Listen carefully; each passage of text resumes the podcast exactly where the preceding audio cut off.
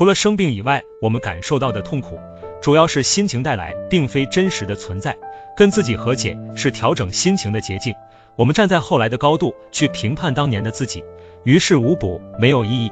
如果回到过去，重新再来，以当时的心智和阅历，我们还是会做出同样的选择。人孰无过？何况平凡的你我。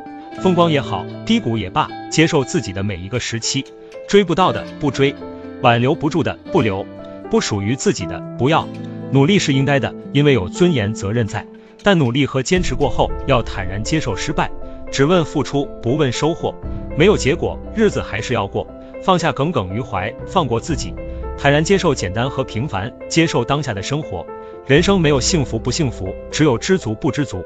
原谅烟火人间的不对，原谅事与愿违的自己。